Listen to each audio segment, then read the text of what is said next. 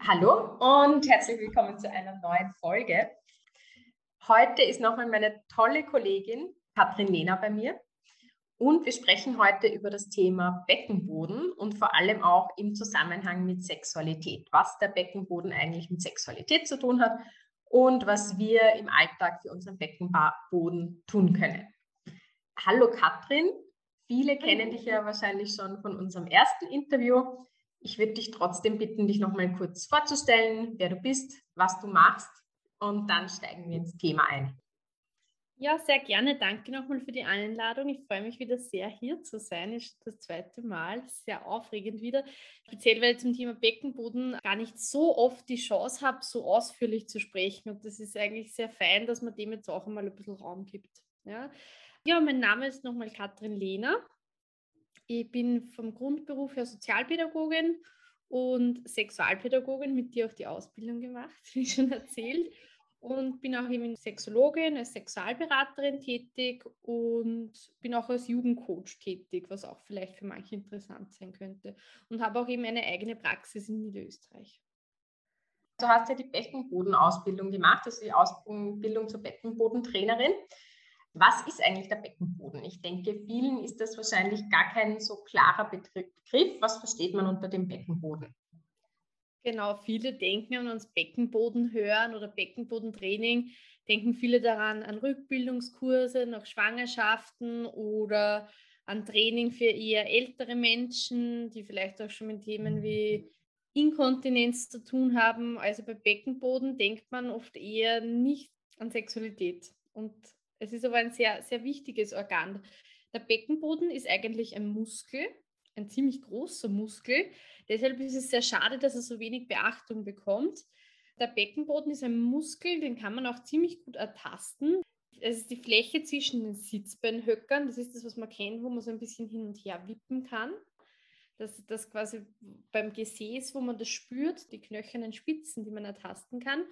Und zwischen vorne dem Schambein und dem Steißbein. Also das ist eigentlich von der Fläche her circa Handflächen groß und das ist gar nicht so klein. Und der Beckenboden wird auch manchmal Liebesmuskel genannt, bei uns in der, in der Szene, muss ich sagen, weil es einfach so ein wichtiges Organ ist auch für die Sexualität. Beckenboden haben alle Menschen. Also Beckenboden haben Männer sowie Frauen, egal, oder Menschen, ähm, intergeschlechtliche Menschen, ganz egal, Beckenboden haben wir auch, weil es ganz, ganz wichtig ist, dass das Becken, das, ja, das knöcherne Becken, das ja eigentlich ein Loch in der Mitte hat, dass wir nach unten hin auch geschlossen sind. Also der Beckenboden hat ganz, ganz wichtige Funktionen, wenn es auch eben um Kontinenz geht, also dass man Hahn, dass man Stuhl halten kann. Der Beckenboden hat auch die Funktion, dass die Organe gehalten werden. Der hat auch viel mit unseren aufrechten Gang zu tun, mit Bauchmuskeln und so weiter. Also der ist mit ganz, ganz vielen Muskelgruppen wie Rücken, Bauch und so weiter in Verbindung. Also der hat eigentlich ziemlich viele Aufgaben und wird deshalb auch immer wieder meiner Meinung nach unterschätzt. Mhm. Genau. Da wollte ich eh gleich noch nachfragen. Davor wollte ich nur noch für Zuhörer, Zuhörerinnen, also wenn man den Beckenboden jetzt mal spüren möchte, dann kann man am Sessel auch mal so hin und her rutschen was ich manchmal auch sage ähm, beim Beckenboden ist, wenn man zum Beispiel ganz dringend aufs Klo muss und zusammenkneift sozusagen, ich finde, das ist auch immer so ein anschauliches Beispiel, genau. wie man den Beckenboden spüren kann. Die Männer oder Burschen oder Menschen mit Penis haben auch die Möglichkeit, wenn der Penis steif ist und sie können den, ohne den zu berühren, so leicht winken damit. Also der bewegt sich durch die, durch die Bewegung oder Anspannung der Muskeln, dann ist das auch Beckenbodenmuskulatur. Stimmt. Und jetzt hast du gesagt, in Fachkreisen nennt sie das auch gerne den Liebesmuskel. Wie kommt es dazu? Was hat der Beckenboden mit einer Liebesmuskulatur oder mit Sexualität zu tun? Ja, der Beckenboden hat sehr, sehr viel auch mit Wahrnehmung im Becken zu tun und natürlich Wahrnehmung im Becken hat sehr, sehr viel mit Sexualität zu tun. Auch Luststeigerung, überhaupt Lustwahrnehmung, Lustempfinden kann durch den Beckenboden, durch das Wahrnehmen, durch das Anspannen, Entspannen halt maßgeblich gesteigert werden bis hin zum Höhepunkt. Und deshalb ist es bei uns auch in der Sexualberatung sehr, sehr wichtig, dass wir uns gut mit dem Beckenboden auskennen. Das war für mich ein bisschen die Motivation, die Beckenbodentrainer-Ausbildung zu machen, weil es einfach ganz, ganz viel um die Wahrnehmung geht, um das Spüren, um, um das überhaupt zu merken, weil viele, ganz, ganz viele Menschen haben einen sehr verspannten Beckenboden, weil er ja doch immer in einer Dauerspannung ist und bei manchen ist die Spannung sehr, sehr hoch. Und das auch ganz oft der Auslöser sein kann für sexuelle Probleme, dass das ganz oft halt damit zusammenhängt. Und wenn jemand aber den Beckenboden sehr gut spürt, den gut einsetzen kann auch, ja, wenn der, der Muskel quasi gut trainiert ist auf Anspannung, aber auch Entspannung, sehr, sehr wichtig, ja, dann kann das für die Sexualität äh, echte Bereicherung sein. Was wären das beispielsweise für sexuelle Probleme? Kannst du da ein paar Beispiele nennen? Ja, natürlich. Man muss sagen, man kann es schon auch oft ein bisschen am Geschlecht festmachen, dass es Tendenzen gibt, in welche Richtung es sich entwickeln kann.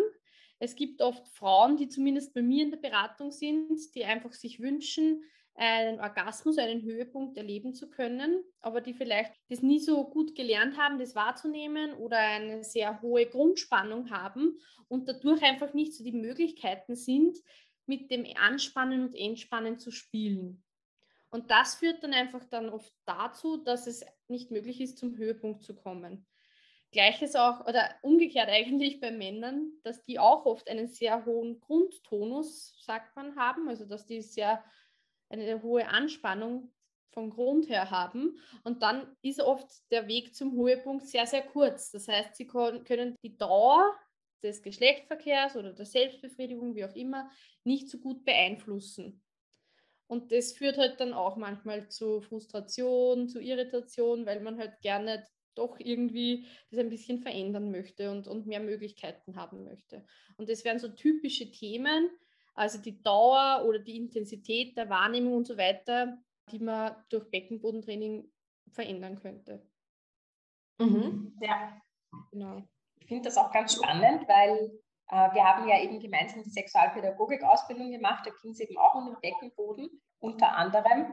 Und da ist mir einfach aufgefallen, wie sehr wir in unserer Gesellschaft, Kultur, wahrscheinlich in den meisten Gesellschaften einfach so kopflastig sind und kopffokussiert, dass man, wenn jetzt ein sexuelles Problem da ist oder wenn man zum Beispiel eben Orgasmusschwierigkeiten hat oder zu schnell, zu schnell ist zum Orgasmus kommen, dass man wahrscheinlich annehmen würde, das hat irgendwelche psychischen Ursachen oder weil in der Beziehung was nicht passt oder wie auch immer, dass das damit was zu tun hat ganz oft ist es halt einfach ein körperliches Thema, also dass es halt was mit der Muskulatur auch zu tun hat und mit der Körperspannung.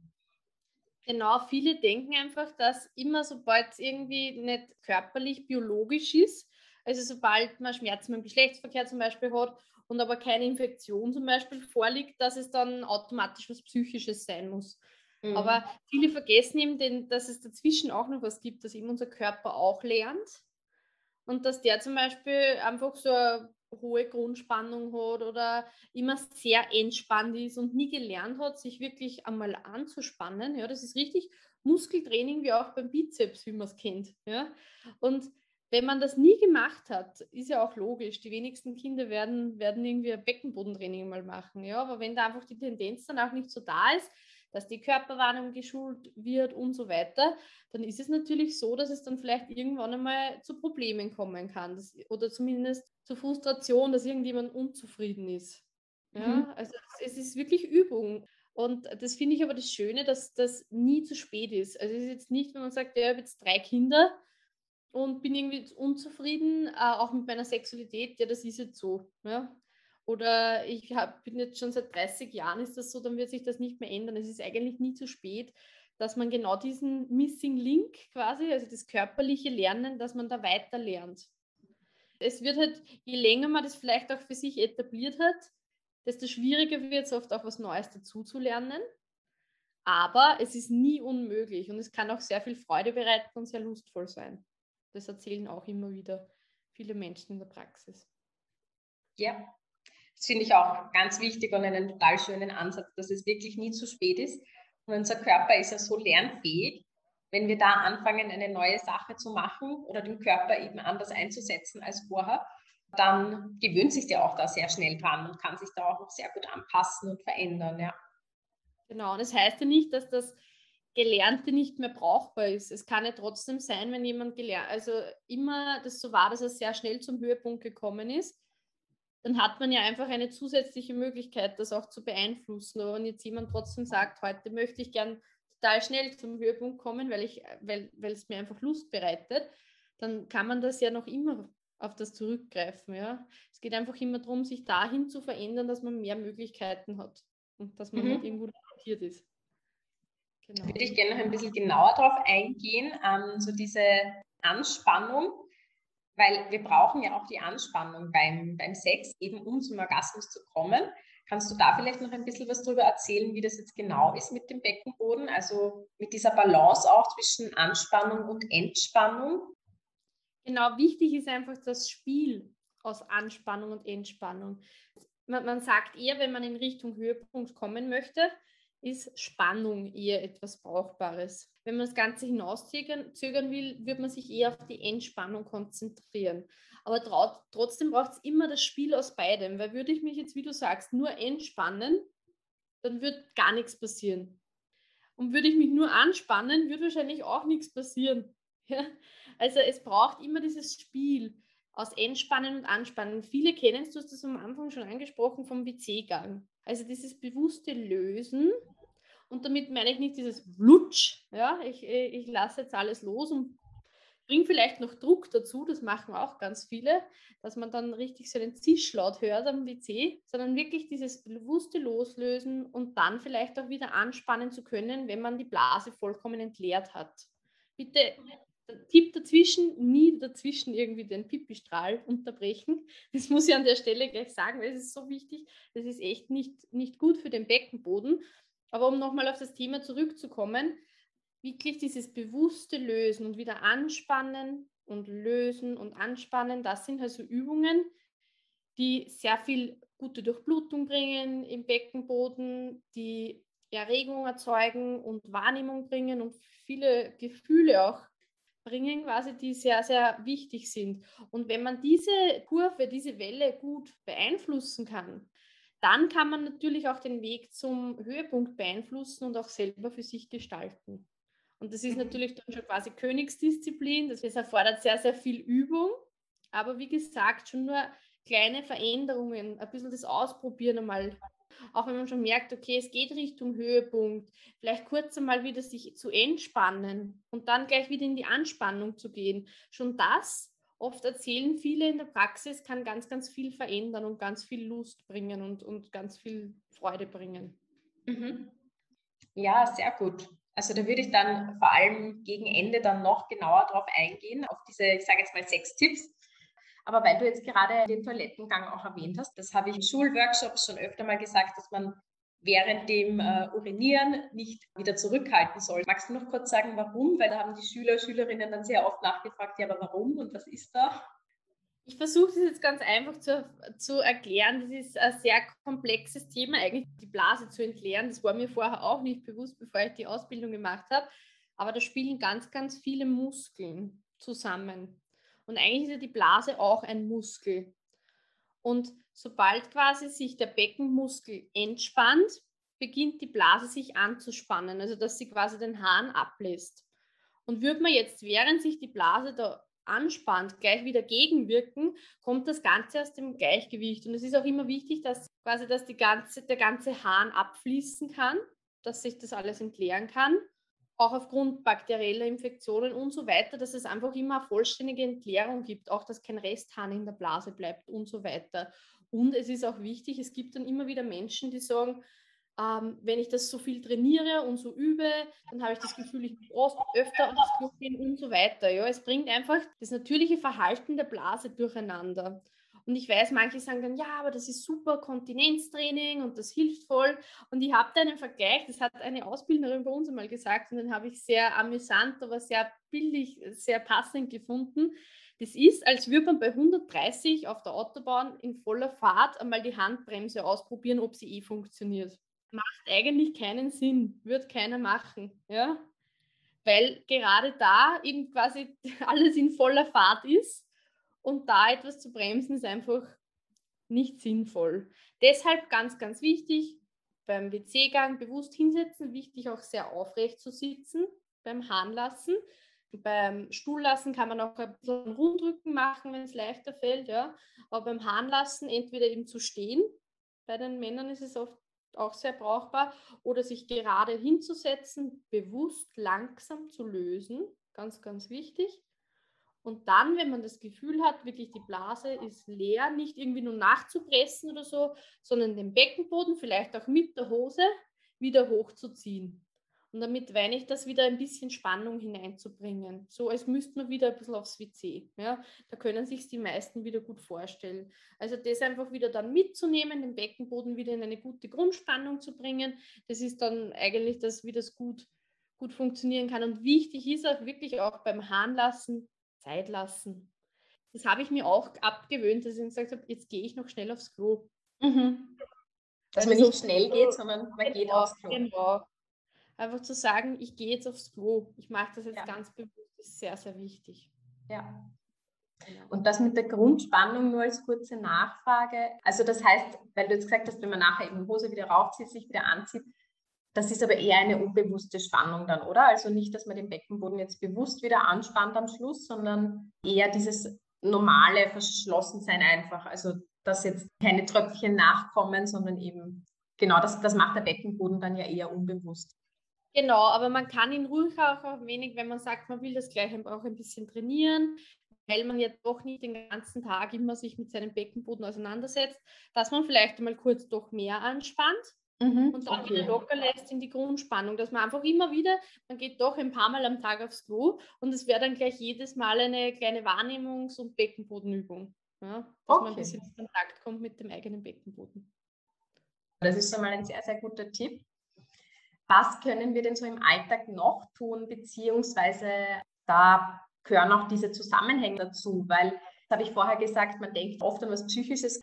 Kannst du da vielleicht ein bisschen darüber erzählen, was wirkt sich denn so im Alltag alles auf unserem Beckenboden aus und wie können wir es auch positiv beeinflussen, um unseren Beckenboden gut zu pflegen und zu stärken?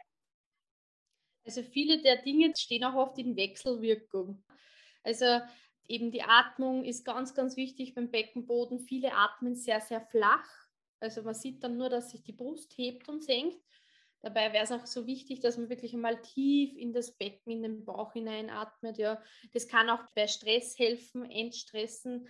Es kann auch oft sein, dass irgendwie die Haltung den Beckenboden beeinflusst. Wenn ich immer sehr rund sitze, dann ist das was anderes. Jetzt richte ich mich immer wieder auf oder achte auf das, weil man vergisst eben, dass der Becken äh, starkes Zusammenspiel zwischen Bauchmuskulatur und äh, Rückenmuskulatur hat. Mhm. Und all das hängt natürlich auch zusammen. Und ich habe dann auch immer wieder Menschen, die vielleicht extrem Regelschmerzen haben oder Rückenschmerzen, Verspannungen und so weiter, die natürlich auch mit Beckenbodentraining sich verändern können. Ähm, was kann noch so den Beckenboden belasten? Extrem schweres Heben ist eigentlich Gift für den Beckenboden. Mhm. Äh, aber natürlich auch psychische Themen. Wenn es einem nicht gut geht oder wenn man stark, man kennt es ja, das ist ein gutes Beispiel, wenn man starke Schritt, dass man sich so zusammenzieht und natürlich arbeitet der Beckenboden auch mit. Ja? Also der ist eigentlich immer dabei, der ist immer präsent, nur haben wir ihn meistens nicht so auf dem Schirm. Aber mhm. eigentlich ganz, ganz viele Dinge, wo der Beckenboden mitspielt, was ja auch gut und wichtig ist, weil wenn man den ja. nicht hätte, dann wäre vieles anders. Ja?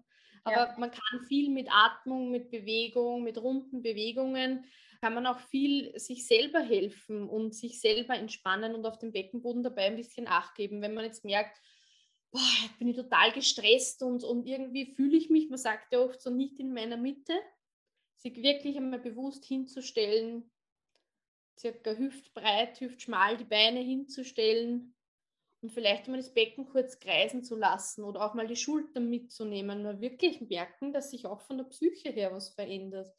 Ja. Ich weiß, das hört jetzt an, so was redet die da, ja.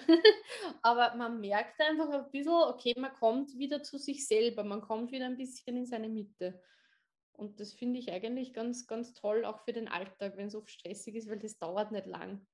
Das ja. ist jetzt nicht, was wahnsinnig viel Raum oder Zeit einnimmt und fällt oft nicht einmal auf. Ja. Also das, das finde ich auch einen ganz tollen Tipp und das war auch was, was ich in, der, in unserer Ausbildung eben so deutlich gelernt habe, dass wir ja nicht nur durch die Psyche unseren Körper beeinflussen können, sondern auch durch Körperbewegungen. wie zum Beispiel Hüftenkreisen ähm, oder Schultern mitnehmen beim Kreisen, dass wir da ja eben auch unsere psychische Befindlichkeit beeinflussen können, weil Körper und Geist ja zusammenhängen.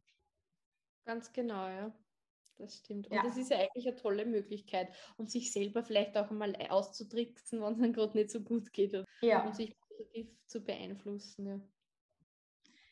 Du hast auch die Atmung angesprochen, also da denke ich jetzt gleich äh, zum Beispiel an Meditation, weil da geht es ja auch oft darum, die Bauchatmung zu trainieren, beziehungsweise das kann man eh ganz, ganz locker selber einfach machen, indem man einfach eine Hand auf den Bauch legt und wirklich schaut, dass man eben langsam in den Bauch einatmet und aus dem Bauch heraus wieder ausatmet, weil dadurch die Muskulatur entspannt wird und das einen gewissen Massageeffekt auch hat auf die, auf die inneren Organe, wenn man eben tief atmet. Kannst du sonst etwas empfehlen, irgendeine Entspannungsart oder Sportart oder Yoga, Pilates oder gibt es irgendwas, wo du sagst, das ist ganz toll für den Beckenboden? Es ist alles ganz toll, ähm, wenn es Spaß macht und was nicht sehr beckenbodenbelastend ist. Also was sehr beckenbodenbelastend ist, ist Trampolinspringen oder mhm. also Springgeschichten, Joggen ist also oder Laufen gehen ist auch da, also grundsätzlich ja nichts spricht nichts dagegen. Man soll einfach den Beckenboden nicht vergessen. Ja? Es wundern sich dann oft zum Beispiel Mütter, dass sie irgendwie beim Trampolinspringen doch hin und wieder mal ein Tröpfchen Hahn verlieren. Ja? Mhm. Weil es einfach nicht so einfach ist. Das sind, weil es natürlich die ganzen Organe durch die Schwerkraft auch im, auf den Beckenboden drück, drücken und das dann eine sehr große Herausforderung sein kann. Und gerade wenn der vielleicht auch sich durch eine Geburt oder so schon ein bisschen verändert hat, ist es natürlich schon so, dass es eine große Herausforderung für den Beckenboden darstellt. Ähm, was immer gut ist, äh, man, man denkt zwar bei Beckenboden auch immer wieder an Kräftigungsübungen. Da kann man zum Beispiel bewusstes Beckenbodentraining machen, ähm, reiten und so weiter. Aber man darf auch die Entspannung nicht vergessen. Die Entspannung ist sehr, sehr wichtig und das wird ganz oft vergessen, auch beim Beckenbodentraining, wenn man sich selber sagt, okay, ich habe da ein paar Übungen gelernt, die mache ich jetzt, wie wichtig das ist, äh, auch zu entspannen. Und da ist es auch ganz wichtig, oft kreisende Übungen zu machen, Beckenkreisen, Schaukeln kann ganz fein sein, generell für den Beckenboden total super, auch für die Wahrnehmung ist zu sagen, okay, wenn man einen Bürojob hat oder auch zu Hause, wie auch immer, ja, dass man hin und wieder statt einem normalen Stuhl oder Sessel sich vielleicht einmal einen Gymnastikball hernimmt und sich auf den hinaufsetzt, äh, dort kreisende Übungen zu machen oder einfach einmal ein bisschen so zu hüpfen. Ja? Mhm. Äh, das sind auch ganz, ganz tolle Übungen, die man super zu Hause machen kann. Ist auch übrigens sehr, sehr empfehlenswert für Kinder, auch für die, die vielleicht eher hibbelig sind, die eher wenig Körperwahrnehmung da haben, ja, um die ein bisschen zu unterstützen. Also so ein Gymnastikball gehört ja meiner Meinung nach in jeden Haushalt. Das ist ganz was Tolles und eine super Möglichkeit. Also da kann man schon ganz, ganz viel machen. Und auch wenn man sich unsicher ist, was passt für mich, weil viele wissen ja gar nicht, habe ich eher einen verspannten Beckenboden, ist meiner eher, also fehlt mir das, die Möglichkeit zu an, anzuspannen, ja da einfach auch vielleicht sich Rat zu suchen bei Physiotherapeutinnen, Physiotherapeuten oder vielleicht auch zu schauen, Beckenbodentraining wird das bei mir wo in der Nähe angeboten, ja, sich einfach hier auch Unterstützung zu holen, ist eine ganz mhm. gute Möglichkeit. Ja, das stimmt. Ähm, da fällt mir jetzt noch ein, würde ich noch gerne ein bisschen darauf eingehen, also es ist ja gerade bei Frauen häufig auch ein Thema, eben Schmerzen beim Geschlechtsverkehr. Und ich glaube, oft ist es den Frauen oder auch den Partnern, Partnerinnen gar nicht so klar, dass das was mit dem Beckenboden zu tun hat. Also es gibt ja da so verschiedene Erklärungsmodelle. Also wenn jetzt der Partner ein Mann ist, dann kann es zum Beispiel vorkommen, dass er denkt, dass er vielleicht irgendwas falsch gemacht hat oder ähm, sie anatomisch einfach nicht wirklich zusammenpassen, weil der Penis zu groß für die, für die Vagina ist. Oder dass man dann eben glaubt, das hat mit der Feuchtigkeit was zu tun, was manchmal sicher so ist, aber halt nicht immer. Kannst du da ein bisschen was drüber erzählen aus deiner Sicht oder aus Sicht des Beckenbodens? Was hat der mit Schmerzen beim Geschlechtsverkehr zu tun? Ja, also oft ist es so, es ist ein sehr häufiges Thema auch in der Praxis. Es kann halt natürlich verschiedenste Ursachen haben. Da kann auch viel von der Psyche dahinter stehen, ja. Ähm, aber rein vom Beckenboden her ist es ja oft so, und über das haben wir vorher schon kurz gesprochen, dass wir auch körperlich lernen. Und ist es jetzt so, wie es bei vielen ist, man hört also immer so das erste Mal Geschlechtsverkehr, tut weh. Ja? Ist es jetzt so, dass ein junges Mädchen ähm, das in, etwas in sich aufnehmen möchte, egal jetzt ob Penis, Finger, was auch immer, ähm, wenn es für sich lernt, das Mädchen oder die, der Menschheit, dass es immer weh tut, die ersten paar Sekunden, die ersten paar Minuten, wie auch immer, lernt der Körper das. Auch die Vagina, die Vulva hat da ein Gedächtnis und irgendwann wird der Beckenboden dann einfach sagen, so stopp, hierher und nicht weiter, weil eigentlich mag ich gar nichts jetzt mehr machen, was mir immer weh tut so lernt auch der Körper und der Körper kann dann sein, dass der über Jahre irgendwie so ein bisschen so eine, ein Schutzschild, so ein Abwehrmechanismus einbaut für sich, ja, jetzt bildlich gesprochen. Und dass dann sich der Beckenboden jedes Mal, wenn nur der Gedanke an einen Penis ist oder an irgendetwas, was man aufnimmt und oder das nur in die Nähe kommt der Scheide, der Vulva, ja, dass sich der Beckenboden schon sehr verkrampft. Und das ist natürlich dann, das erfordert dann wieder sehr viel ähm, Feingefühl, sehr viel Bereitschaft auch von den Menschen, von der Frau, äh, sich darauf wieder einzulassen, weil das ja einfach ganz eine tief sitzende Geschichte oft ist, ja. Aber es gibt ganz, ganz viele Frauen, die sich dann darauf einlassen und wo das wirklich super dann auch mit Beckenbodentraining, mit viel Entspannungsübungen, mit viel Körperwahrnehmungsübungen, auch Atmung und so weiter, ja, wo das wieder bis hin zu lustvoller Sexualität wirklich super wieder möglich ist. Mhm. Das ist jetzt nichts, wo ich sage, okay, ich komme jetzt her, äh, ich, ich werde Ihnen ein Rezept geben, ein Kochrezept quasi geben oder ein, einen Knopf zeigen, auf den man drückt und dann passt es wieder. Ja? Also das ist schon etwas, wo man sich ein Stück weit seine eigene Körperwahrnehmung wieder selber erarbeiten kann. Genau. Mhm. Ich denke, das sind schon ganz wertvolle Tipps, ja. Und ich glaube, wenn man sich wieder im Alltag dran gewöhnen möchte. Also gerade wenn es eben um Frauen bzw.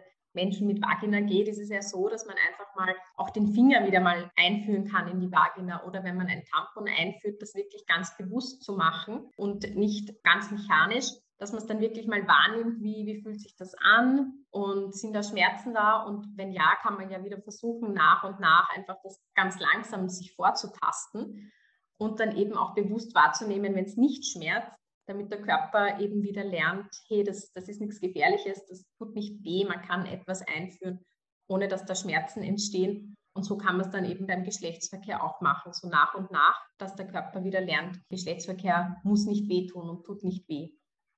Genau, und dass man auch das Vertrauen wieder in den eigenen Körper zurückerlangt, dass das eben schön sein kann und nicht, man hat ja dann unbewusst auch schon so ein bisschen so ein wortwörtlich Bauchgefühl und Bauchweh. Das ist nicht so fein sein wird.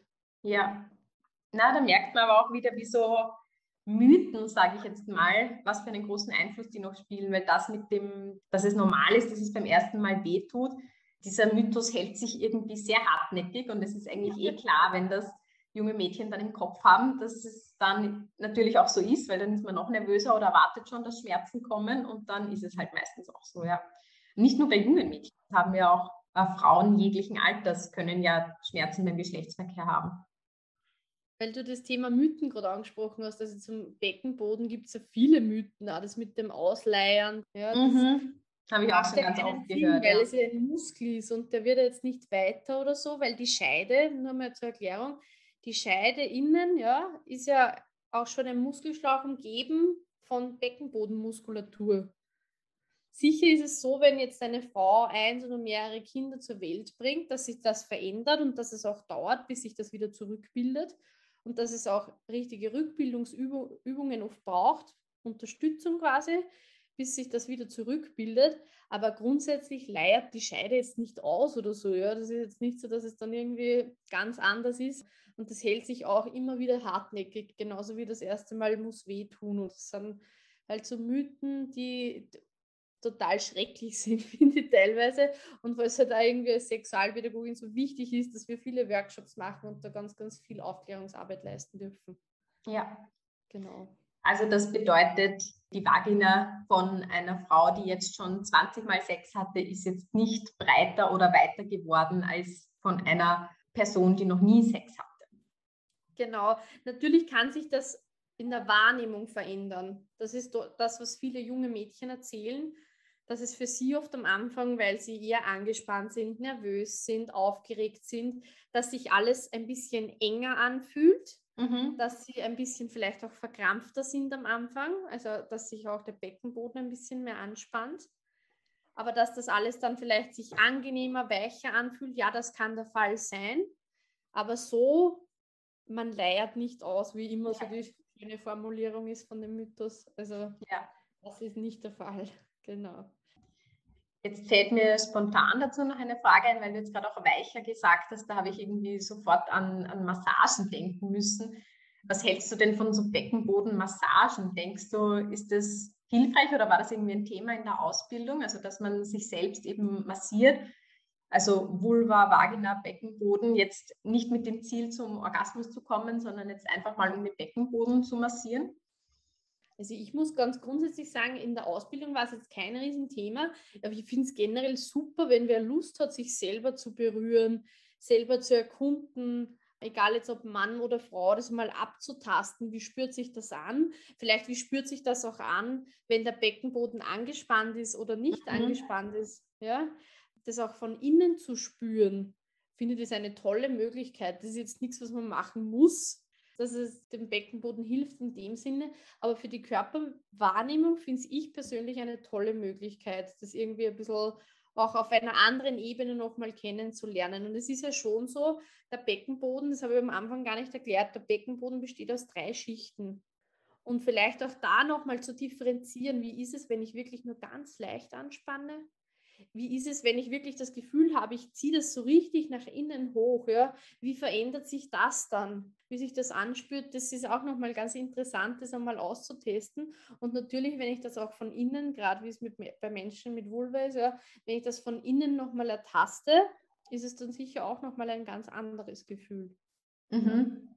Also ich finde, es kann eine tolle Möglichkeit sein. Es gibt auch Physiotherapeutinnen und Therapeuten, die auf Beckenboden spezialisiert sind. Die mhm. würden auch dann, also im medizinischen Sinne, solche Massagen teilweise machen, weil es wirklich Menschen gibt, die ganz, ganz starke Verspannungen, auch vielleicht auf einer Grund von einer OP oder so, ja, ganz starke Verspannungen haben. Das kann auch sehr, sehr hilfreich sein. Es wird oft für manche eine Hürde, ja, weil es ja doch was sehr was Intimes ist. Mhm. Aber prinzipiell gibt es da viele Möglichkeiten. Aber ich glaube, das ist immer etwas, das muss man wirklich gut für sich selber entscheiden, auch selber sich abzutasten. Ja. Ob, inwieweit das für einen passt und angenehm ist oder man vielleicht sogar neugierig ist oder man sagt, oh, na, das geht gar nicht für mich. Mhm. Ja.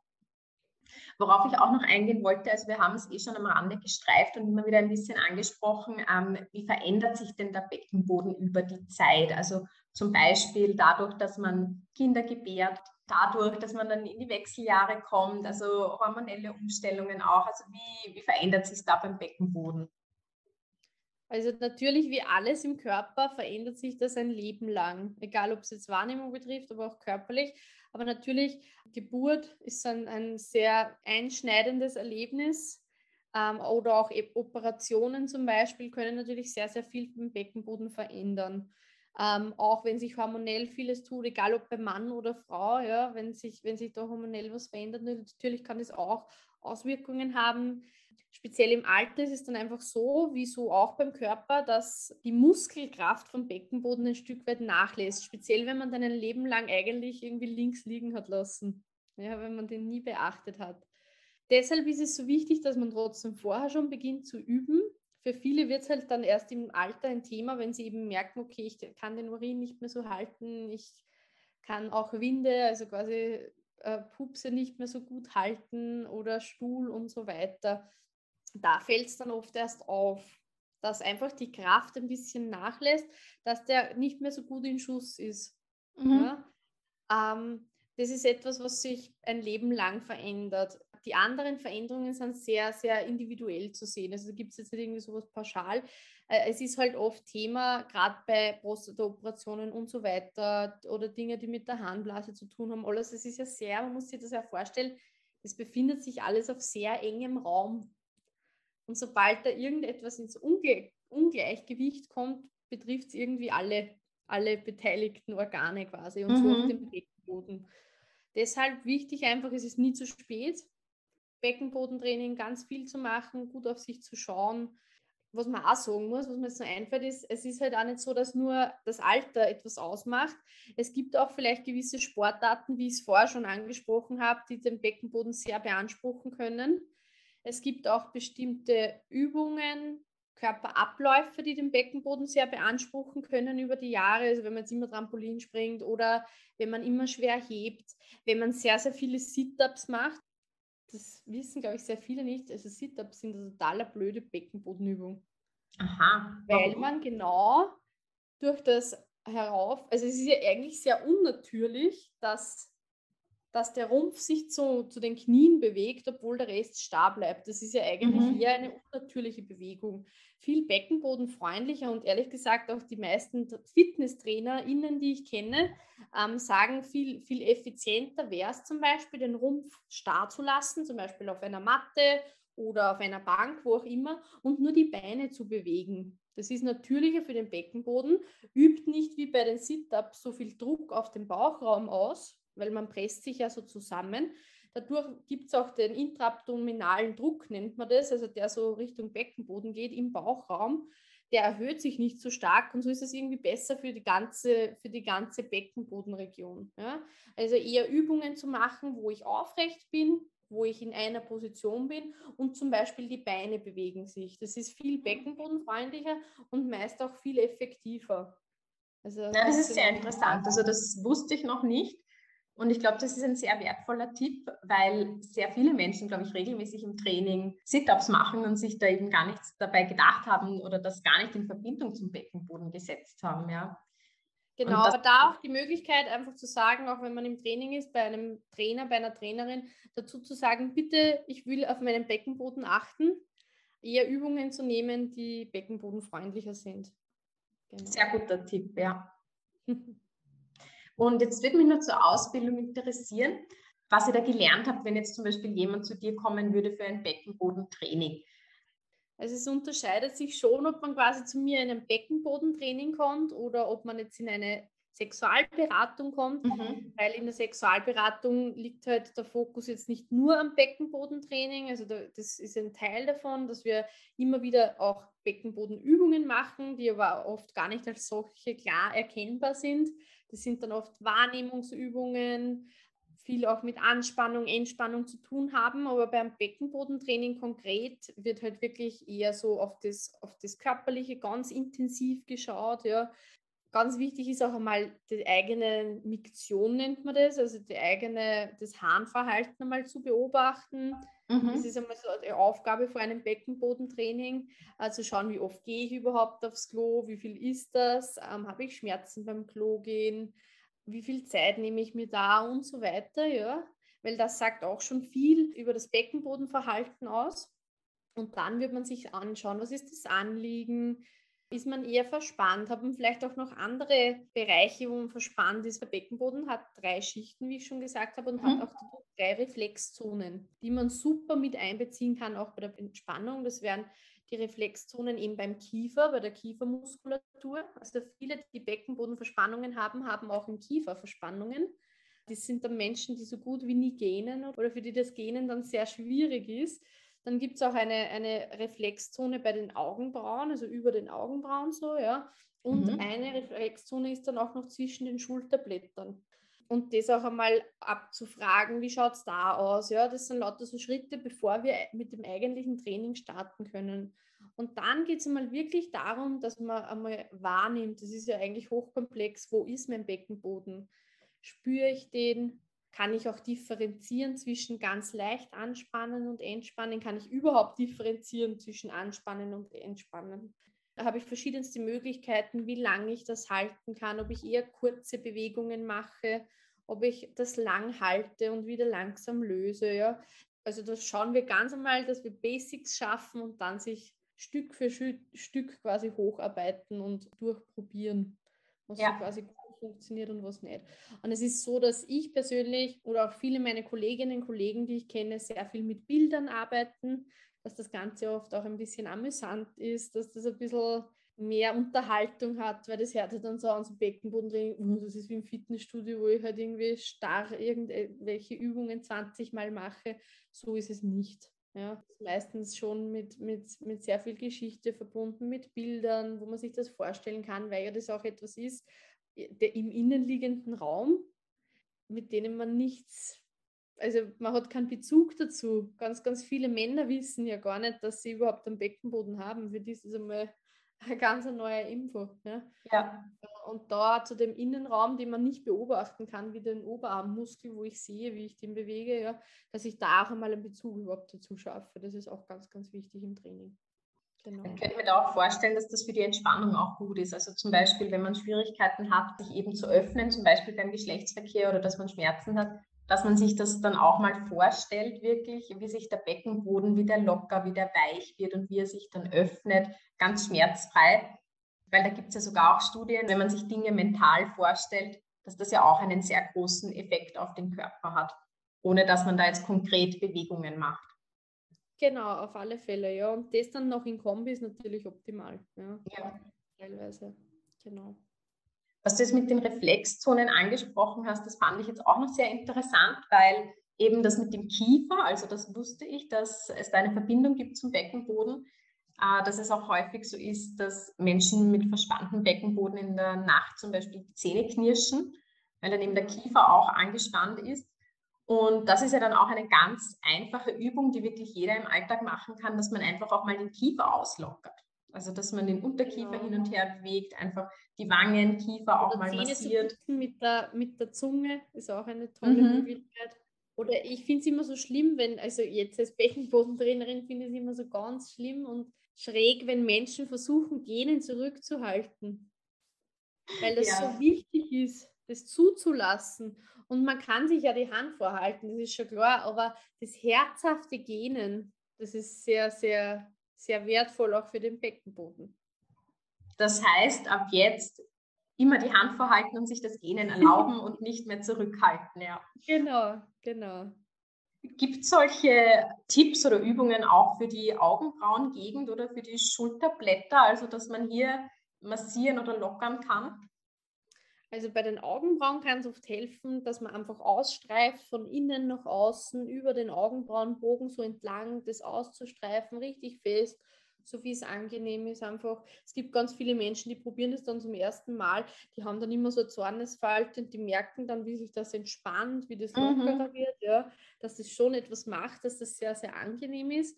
Und zwischen den Schulterblättern bei der Reflexzone ist es auch so, dass es oft so Faszienbälle gibt. Man kann es immer mit einem Tennisball probieren. Man kann natürlich jemand anderen bitten, sich zu massieren. Also da gibt es ganz, ganz viele Möglichkeiten. Also alles, was so entspannend ist, ist immer eine tolle Möglichkeit. In der Fußreflexzone Massage gibt es auch einen Punkt für das Becken, für den Beckenboden.